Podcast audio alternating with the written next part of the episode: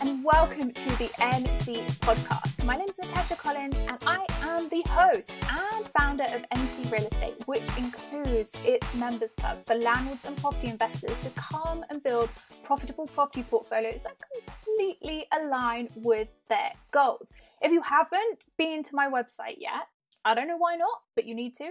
Head to ncrealestate.co.uk check out all of my resources. There's tons of them. There's freebies, there's the blog, there's obviously the podcast that you listen to. So make sure that you head on over to ncrealestate.co.uk. And if you get a pop up when you get to my website, don't just ignore it and click X. Type your name in, type your email address. Let me send you my free stuff because it's awesome and you're going to want it if you want to grow your property portfolio. So make sure that you're doing that today. I am so excited. I've got Chris Moore with me. Chris is a heritage specialist, chartered surveyor, project manager, owner of Red Refurbishment, researcher, and property investor. Chris, hi. Hey, how you doing? Good, thank you. How are you? Yes, not too bad. Not too bad. Thank you. Oh, I'm so glad to have you. We're going to have a detailed discussion about a part of the industry which I don't talk too much about, and we need to have frank conversation around heritage property, listed property, construction, and let's get all of that in because I know you're a specialist in this side of things. So, very firstly, how did you get started in the property industry? Well, um, I got started in construction almost by accident, a bit like how I got started in the property industry, really. But I was originally I wanted to be an English teacher. That's the absolute honest truth and uh, I, I started doing a degree in English, and um, I realised that uh, uh, it probably wasn't for me. And I managed to um, switch using some of my credit to the um, surveying, construction, and architecture course. So, mm. um, and then I carried that forward, and I started working for a small surveying practice, and um, eventually became a quantity surveyor. Uh, later, chartered uh, quantity surveyor, and um, yeah, and then I've I've sort of um, grown my businesses, and um, yeah, the, how I got into the property industry that was completely by accident. Uh, in terms of how I became a landlord, because I didn't sort of set out to be a landlord, I sort of just became one uh, through a construction project that we were doing, um, which I can talk about a bit more if you want me to. Mm-hmm. But um, yeah, okay. Well, basically, um, my uh, wife had a property. My wife is a genius. She did a very clever thing many years ago. She had some inheritance money and when she went to university when she was you know whatever age it is 18 19 she um, used her inheritance money to buy a, a, hmo in the town that she was going to university so in southampton mm-hmm. so she became an undergraduate student and a landlord at the same time which is incredibly clever of her because she basically was managed to sort of pay her way through uni by being a landlady mm-hmm. um, and um, anyway, she when she left there and moved to London, it became difficult to manage because obviously it's so far away, and um, well, you know what students are like as tenants. They're they take a, maybe a little bit more management than perhaps others. And um, so we, had met, and I had sold my place, and we were renting in Canterbury. And a friend of ours had a property who um, he was trying to um, sell it, but it sort of became almost uh, unmortgageable. But we came to a, an agreement whereby we could buy it from him in installments uh, without using credit. Um, he would keep his name on the title. Um, and we used the money from the Southampton flats and my house that we'd sold and managed to do a deal with him. And um, yeah, after I think it was about 18 months, we paid him off uh, in full. And uh, what it was that we bought was a, a beautiful Victorian building, uh, terrace building, but it was, it was heavily run down. And it wasn't listed, but it was in a conservation area, and it required a lot of um, work doing to it to bring it back up to standard because he'd sort of he'd been very generous with his tenants, and his tenants were all um, artists and um, uh, what were some of the other ones there? I don't know, but they were all occupations that were a bit sort of you don't hear very often. And what it was, he was only charging a peppercorn rent because he felt like the place was so run down that he couldn't um, charge them the full going rate. But what really was happening was these people were people that were working and earning. I think most of them were earning very good salaries in London, and they were using it as sort of like a holiday cottage, a second property. Okay. Yeah, yeah. So we we basically went in and we refurbished it all to building reg standards, and um, we inherited these tenants, and then one by one they all left, and then we were left with one one tenant in the building. So we lived in some of it, and then we had another tenant, and then we uh, turned the top uh, flat into uh, assisted accommodation. So uh, yeah, that's how I became uh, sort of um, inducted into the property industry, having already been in the construction industry for a few good years. So, and so when you got into the construction industry, how did you yeah. decide that a quantity surveyor was the type of surveyor you wanted to be? And for everybody listening who doesn't know what a quantity surveyor is, what is a quantity well, surveyor? Well, a, a quantity surveyor, um, I think in America they call them construction accountants. Mm-hmm. So it's, it's essentially the, the, the, the the, the, professional that handles all the budgets, the finances. So it can be working for the client on the client side, or it can be working for the contractor, doing all the accounts for the subcontractors and the buying and all that sort of stuff. So um, I think the most contentious issue really on any project is always the finances. so the QS is always the one that gets it in the neck because you know you haven't made enough profit or uh, the client is saying you're overcharging them or you're not charging enough you know so you, you could never win basically as the QS. Um, and you know, it, it, I became a QS. I'll be brutally honest with you, and it's it's it's not a um, it's not overly great thing. But the reason I became a QS was because when I was doing my undergraduate course, it was on the endangered species list, and the government back then used to pay your tuition fees if you're if you were doing a course that led to you becoming a professional that the country needed. Okay. Of course, when the recession happened in sort of 07, 08, I think that was one of the first things they got rid of. um, you know, but I, I, think they are still doing it again now. And of course, I've got a leaflet here actually to hand, the CITB. They actually um, do a lot of grants now. Okay. Uh, still do all the sort of apprenticeships that I've managed through the years, um, and even my research is all paid for by the CITB. So there are still grants out there, even if you can't get some from the government. and the CITB are the Construction Industry Training Board. Okay. So if you are, you know, it, it may benefit some people that, if you if you as a developer or as just as a general contractor, depending on what type of contractor you are, you have to legally be registered with the CITB, and they take a percentage. I think it's one or two percent of your gross um, national insurance uh, quarterly return um, and some of your CIS return as well for your subcontractors. So they take a, a, small percentage, but then you can get grants back for apprentices. You can do undergraduate courses, postgraduate courses, all sorts of different things. Um, and you can do all the health and safety courses as well if you want to do that. First aid. I mean, the list is is is really huge. Um, so you can, I think, you can still uh, opt to become a member of the CITB, but if you are of a certain turnover and a certain number of staff, uh, in a certain trade, then you are legally mandated to be a member of CITB, if that makes sense. Okay, yep, yep, I get that. I get that. Okay, so you did you joined the construction industry, you fell into being a quantity surveyor. Then yep. what happened from there? How did you then pivot and start doing the heritage building and the listed buildings? Was that something that was involved in that? Well, the uh, I've always had an interest in history mm-hmm. and mm-hmm. uh, building conservation. Um, I've always found that um, those projects are, are, just generally more interesting anyway. But I've I've also, if you was to say, I mean, I, I've always looked at my skills and my CV of the courses I want to do and experience I want to get as trying to make myself as employable as possible. Basically, yeah, fair. you know, because you don't know what's around the corner, and um, it, it's it's you know skills is what it's all about and experience and stuff like that. So what what i tried to do was look long term at the problems of the of the future if you like. And if the construction site is to be more um, you know more um, what's the word turned into more of a factory where everything's built off site um, I mean, in Australia, they use bricklaying robots now to build houses you've got uh, BIM as well. You know, yeah. you've got a lot of stuff like that that's ongoing in the construction industry.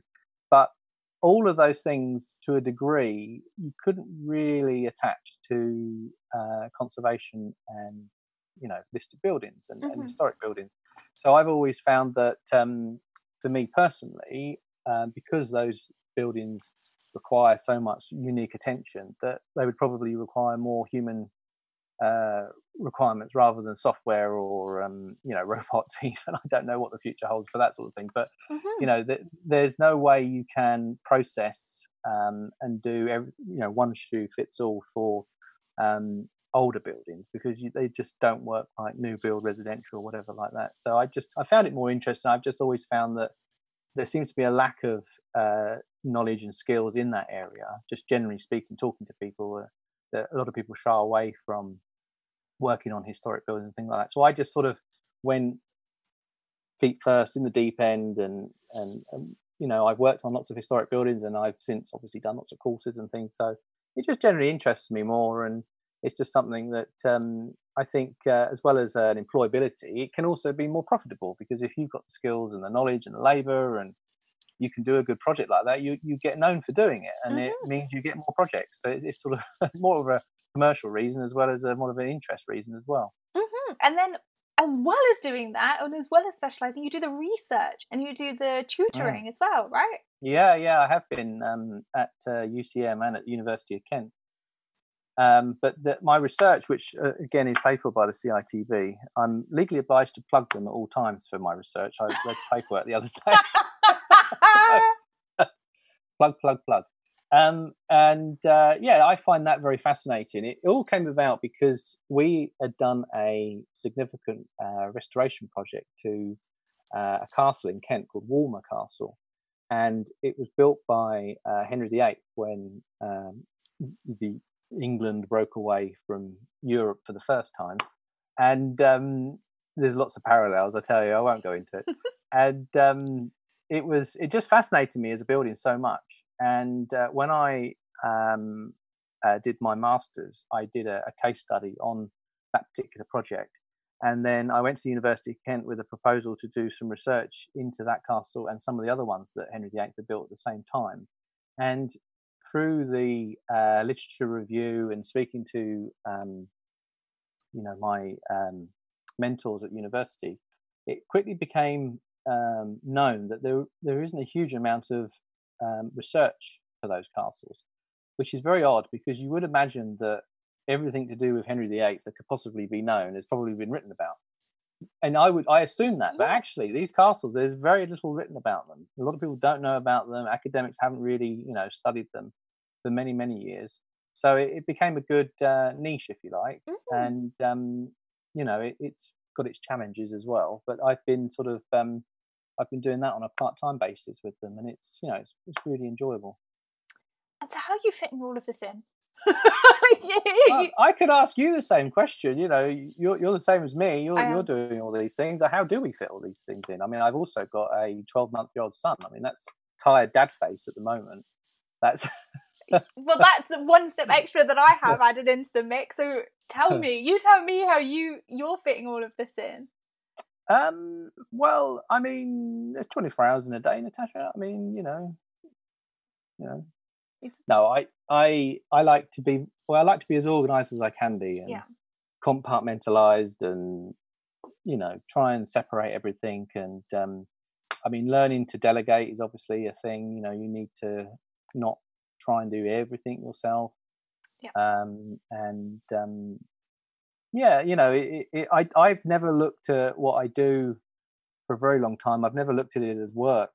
Um, I mean, that old saying that if you can find something you enjoy for a living, you, you never work a day in your life. So I, I do genuinely enjoy construction and property and heritage. So there is that about it. I mean, I do generally enjoy it, and I don't, you know, the lines blur really. But um, a saying that um, used to be around in the '90s, which you don't really hear anymore, is work hard, play hard. So you know, we we we, we work hard for a reason, and um, you know, I have a very enjoyable social and family life.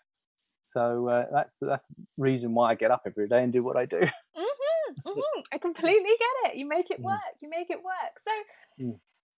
let's talk about what the firstly, what is the difference between heritage heritage buildings and listed buildings?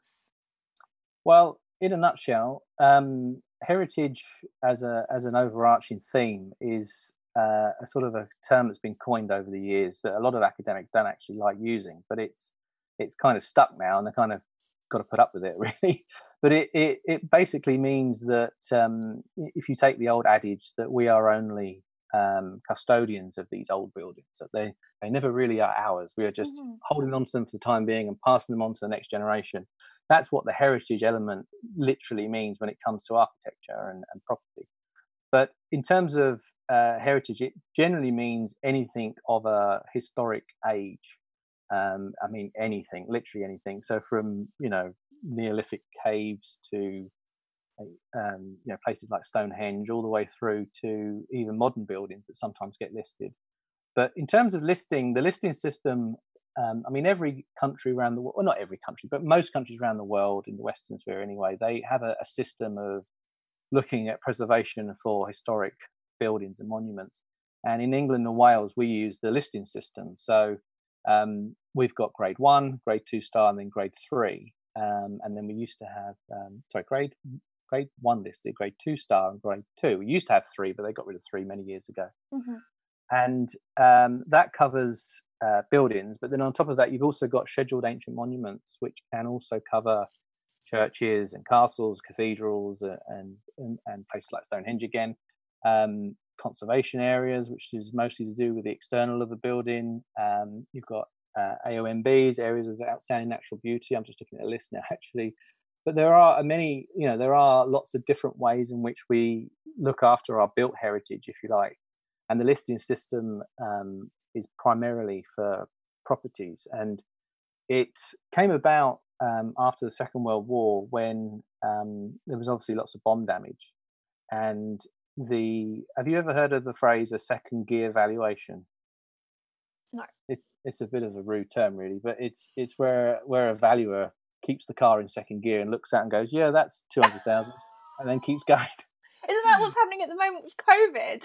Yeah, probably, probably. I mean, they. I'd tell you when they did that term came about was when they redid the, the um, after the poll tax riots when they redid the council tax bans.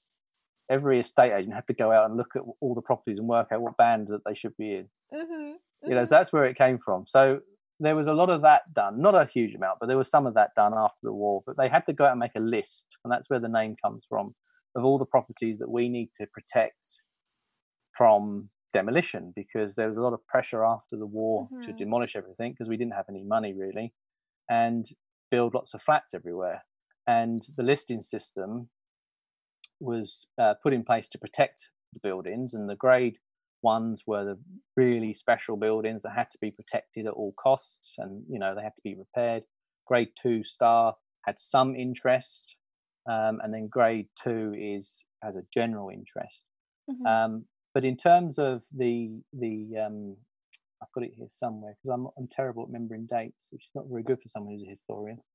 Um, basically, everything over 1840, so anything older than 1840, should be listed, and there are exceptions to that. Stuff falls through the cracks. Mm-hmm. Um, and then everything between 1840 and 1940 has a degree of discretion with the local authority or historic England as to whether it should be listed. And then after 1940, very little is listed, although there is a fair bit to this day still being listed. There's a lot of stuff from the 1980s that's currently being listed by Historic England. Um, some of the most contentious buildings that have been listed recently was uh, there was a, a, block of flats in uh, Leeds that was listed because it was one of the first ever high-rise concrete internationalist style type of blocks of flats. They were listed, and the Lloyd's building in London was listed, which was built in 1979, 1980. Which, if you've seen it to this day, I mean, it still it looks modern, like futuristic almost, but yeah. that is also listed. Okay. So, what would be the pros and cons of buying a listed building? Now, just as a disclaimer for everybody, I do have two in my portfolio that are listed. And the biggest issue that I've come up against is changing the windows because yeah. they need to be rehung and it's an mm-hmm. ongoing battle and I now have two that are screwed shut because Oh dear. Oh dear. So um, that for mm. me has been a con, but you tell me, what are the pros and cons of it? Well, I mean, the, the pros of, of owning a listed building is is the fact that you are handling a historic building, that you are, as I said earlier, a custodian of that building, and it it's listed for a reason. You know, as I said earlier, it, it might just be age, or it might be that someone lived there, or, or a certain events happened in or around it. You know, there's lots of different reasons, and it's also quite interesting as a researcher to find out why your building might be listed. You know, it, it's there could be a backstory there that you never thought about, and it and it gives you some provenance, and that you know ultimately that helps the commercial value, not a, not only just the social value of the property. So there's there's a lot of things to be said about that. Um, How would you find that out? How would you find out why they listed the building? Oh, well, there's no sort of cut and dry reason because it was done in such haste um, back in the day. But if you went onto Historic England's website and found your listed property, it'll be on their website somewhere. Mm-hmm. It'll tell you why they think it should be listed, if you like. Okay. Um, so we have a lot of information there, but not everything. I mean, it. Um, part of my research with the Henry VIII castles, we we found out that one of them was demolished and the stones were reused to build a church, which was at one point at risk of demolition. And it, uh, I won't go into too much detail, but in the end, they decided not to demolish this church. It was a rather crude, small chapel Victorian church. And um, they didn't actually know that all of the stones were from this castle that Henry VIII had built. But if they had known that at the time, it probably would have been a cut and dry case that you could definitely not demolish yeah. it, you know. So um, there, there's all those sorts of things to do with provenance. But the, the, reason why you would have one, you know, is is that social value of having a, a property like that. And if you care for them properly, um, and I'll go on to that in a minute, they can have all sorts of benefits to do. You know, often they have much better ventilation. Um, you know, the, the modern properties and you can obviously if if your house is of a particular standard it has a particular value that can also be represented in what you can get back from your tenants because of the you know i have a um, client that just buys historic buildings and it's usually commercial property and he he usually subdivides them up and rents them out to offices and and they want the kudos of having such and such manor as their office address you know? So it, there is there is you know there's stuff like that. But the negatives the downside is, is really and truly usually associated with the maintenance. But if it is maintained properly um, by people that know what they're doing then it will still be more expensive than traditional don't get me wrong and it will require more maintenance than um, than a than a you know a modern building. But it, it will um, there are the benefits to that. But in terms of the um, the maintenance side of it is that the construction industry rapidly changed uh, at the beginning of the sort of last century, and the modern materials of your concretes and your polymers, um, stuff like that, came into the market, and it really wasn't compatible with the old way of doing things. So if you've got a you know a, brick built building that was built prior to 1900 with soft clay bricks and you know, lovely soft uh, non-hydraulic lime pointing, if you go and repoint that with a cementitious base mortar, um, it will cause damp in that building that will get locked in, and that concrete will damage the brick. It could cause structural issues, mm-hmm. and you will accelerate any dilapidation that you had there. So, what would be a cheap, quick fix would actually cost you a lot more money in the long run. So it's very important that when you look after older buildings, that you put the materials back in that are appropriate for the age of that building, because it is slightly more expensive, but in the long run, it will save you a lot more money. Mm-hmm, mm-hmm. and what about the planning process behind these these alterations? That's that's the reason in Bath that I'm just coming up against it, and just whilst we're doing we're dealing with COVID, I'm like, we'll, I'll come back to these windows. We're not yeah. doing them right now it's fine. There's no danger. Um, but what in general is the planning process behind doing these upgrades? Well, the listed building consent, um, a lot of people say, oh, well, it's free. Well, you know, yes, it is, but you also need to have an architect, you know, do the drawings and provide everything and ensure that what you're presenting to the council is appropriate. Mm-hmm. Otherwise, you'll get a flat no, and you can keep applying as much as you want.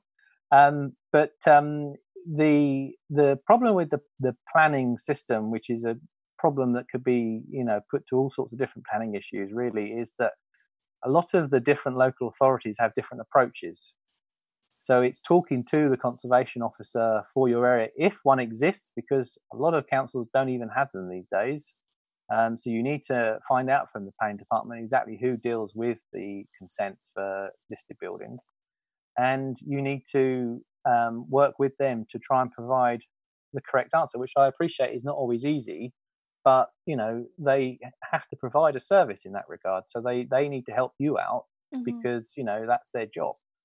Um, mm-hmm. Don't ever sort of forget that because you know I often you know have to chase people that you know oh it's so and so's job and it's like well hang on a minute you know help, help, us out here we're, we're trying to do right by the building you know yeah exactly if you pull that window out and put a, a plastic window UPVC in, you're going to get a notice from the council quicker than anything. You know? that bit is very quick, but when you try to get help, it can often be quite slow. Yeah, yeah, yeah. Okay, yeah. that's really good to know. We just keep we just keep plugging away with that. Can we talk a bit about the construction industry? Yep. What is the state of the construction industry in the UK right now? Has this changed significantly since COVID? Uh, yes. So currently, um, some of the biggest challenges I wrote them down here earlier from actual problems I'm having at the moment. Um, is I'm not having much problem with staff or subcontractors. Generally speaking, that's all okay. The biggest problem at the moment seems to be materials. Mm-hmm. So there are um, certain materials out there which are really difficult to obtain at the moment. Um, for example, uh, multi-finish plaster, um, just general plastering equipment and uh, stuff like that, really difficult to get hold of. Um, and uh, the other one that is increasingly becoming very, very difficult is uh, polycarbonate because a lot of the shops, cafes, banks, restaurants, blah, blah, blah, blah, are reopening and they want their tills behind plastic screens essentially. So polycarbonate um, is required. A lot of the big chains are buying that up 10 to the dozen. So it means the smaller people can't get hold of stuff, which means they won't perhaps be able to reopen when the big chains reopen. So there's an issue there, just generally speaking, to try and get hold of materials. Um, and then the other uh, issue that we we've got is the social distancing. So the two meter rule um, if you was to break it down, if you had a very large site, for example, um, the two meter rule, generally speaking, probably wouldn't be an issue. But the issue lies where all sites are con- controlled under the CDM regulations, which means you have to provide welfare and drying rooms, etc. So, in terms of um, toilet provision and rest areas and things like that, you then essentially have to double what you have to supply mm-hmm. because of the two meter rule. So you can't have as many people on site as perhaps you would normally, particularly if it's a very small, cramped site.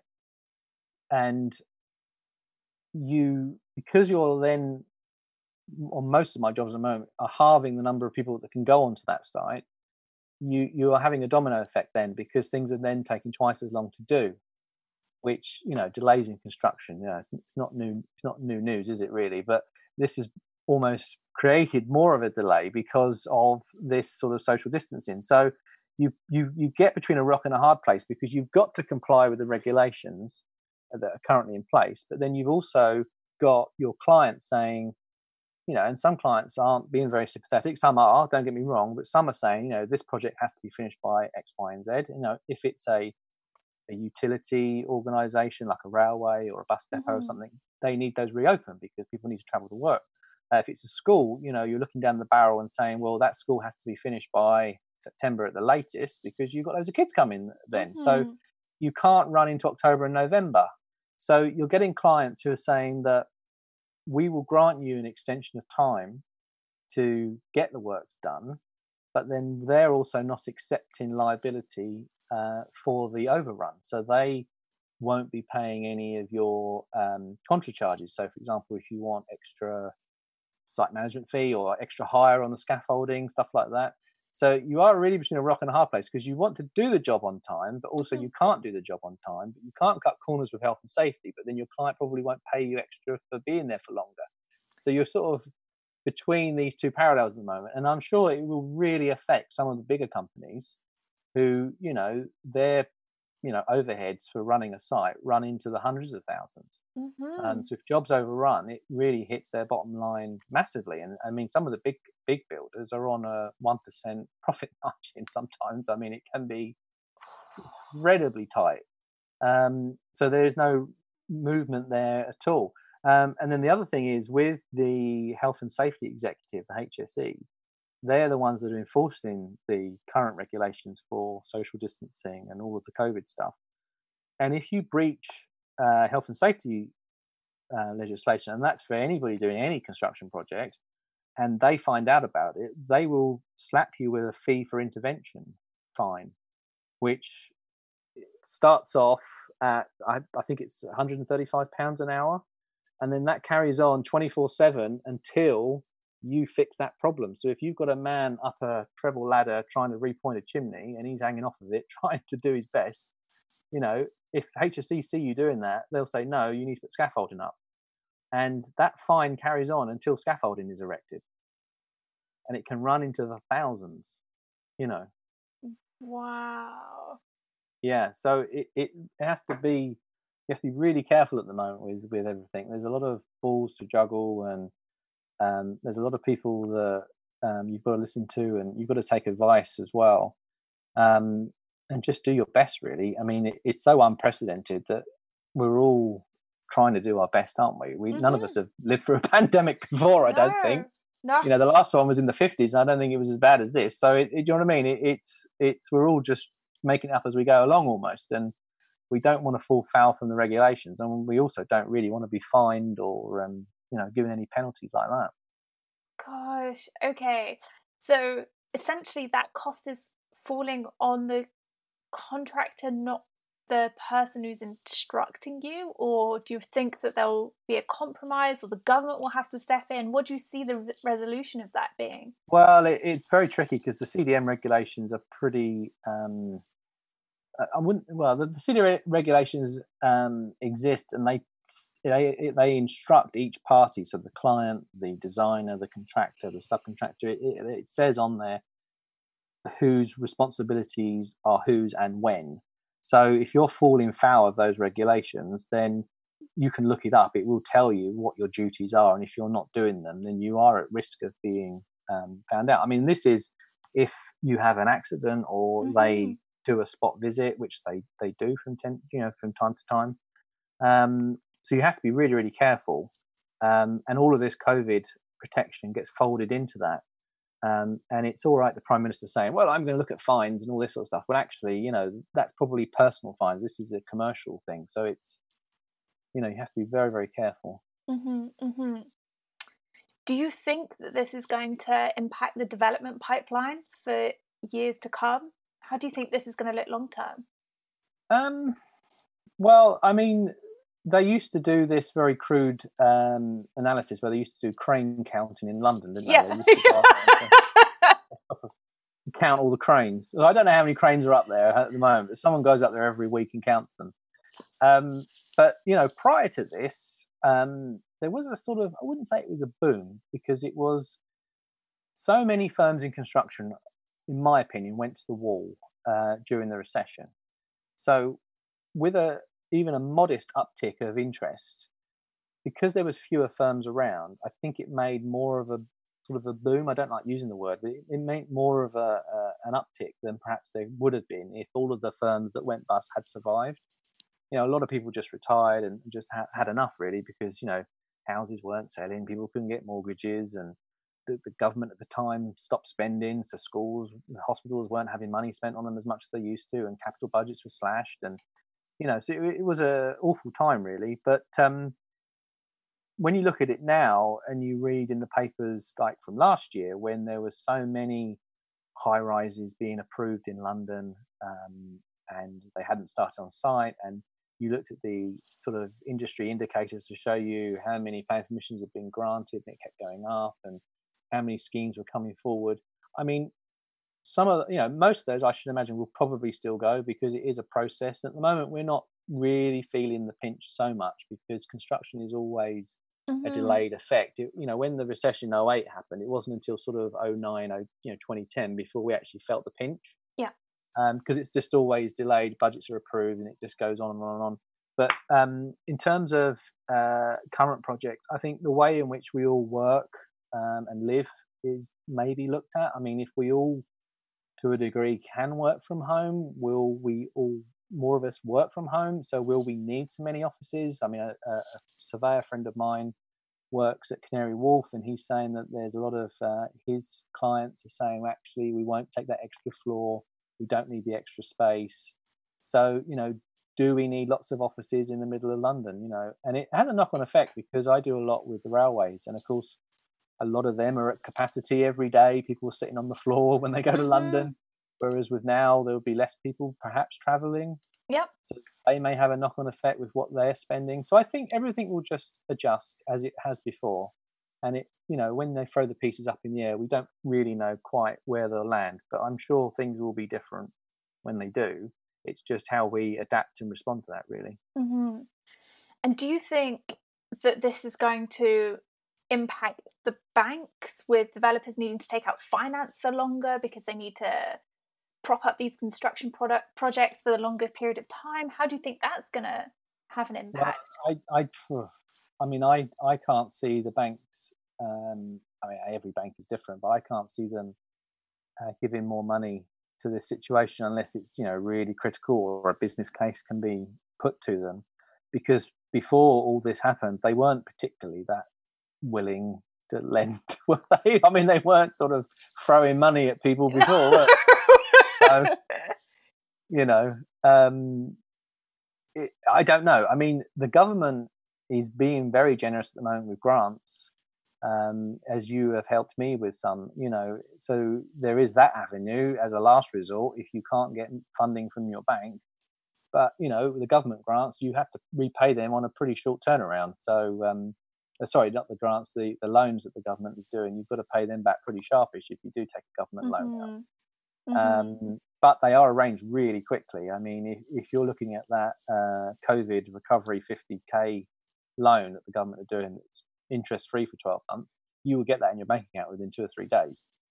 I mean, that is really quick. I mean, yeah. how have you have you ever seen a mortgage or anything like that ever approved that quickly? Know? But even but even it's the steps to applying. I was looking at it um, just because I have clients asking me about it, so I was like, okay, yeah. well, let's have a look at this for NC Real Estate.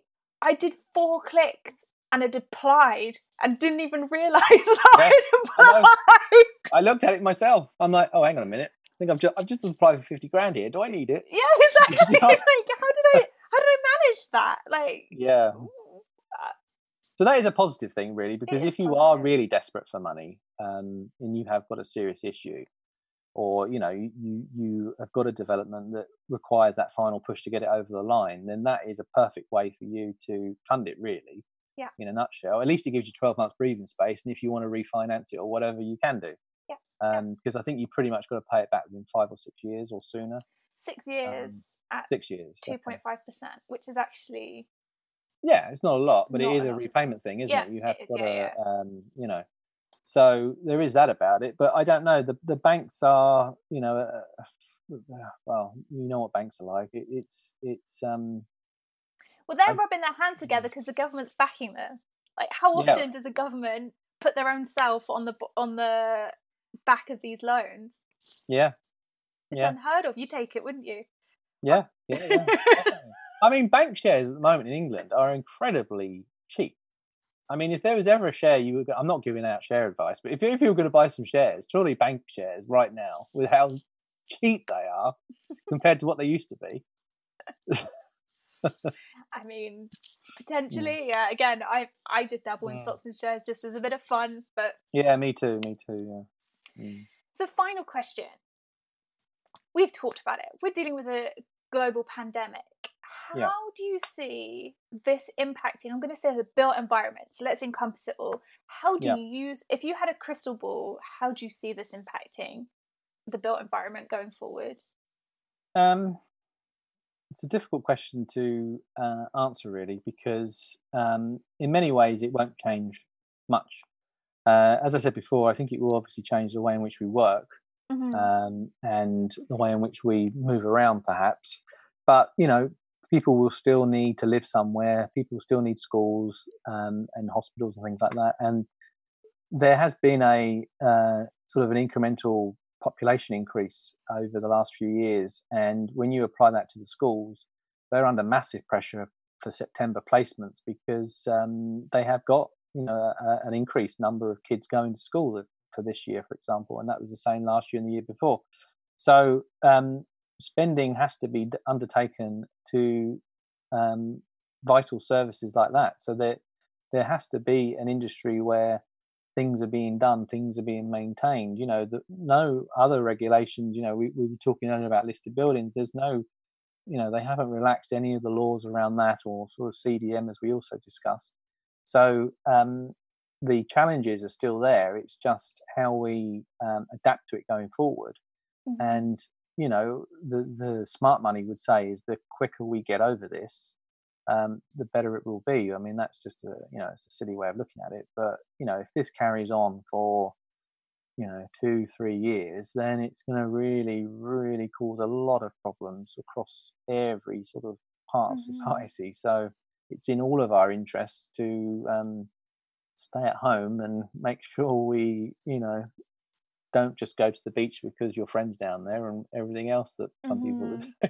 mm-hmm, mm-hmm. yeah, the quicker we can start maneuvering back to some sort of normality. I know that The Economist put out a study about what would happen if, even if we just opened as a 90% economy.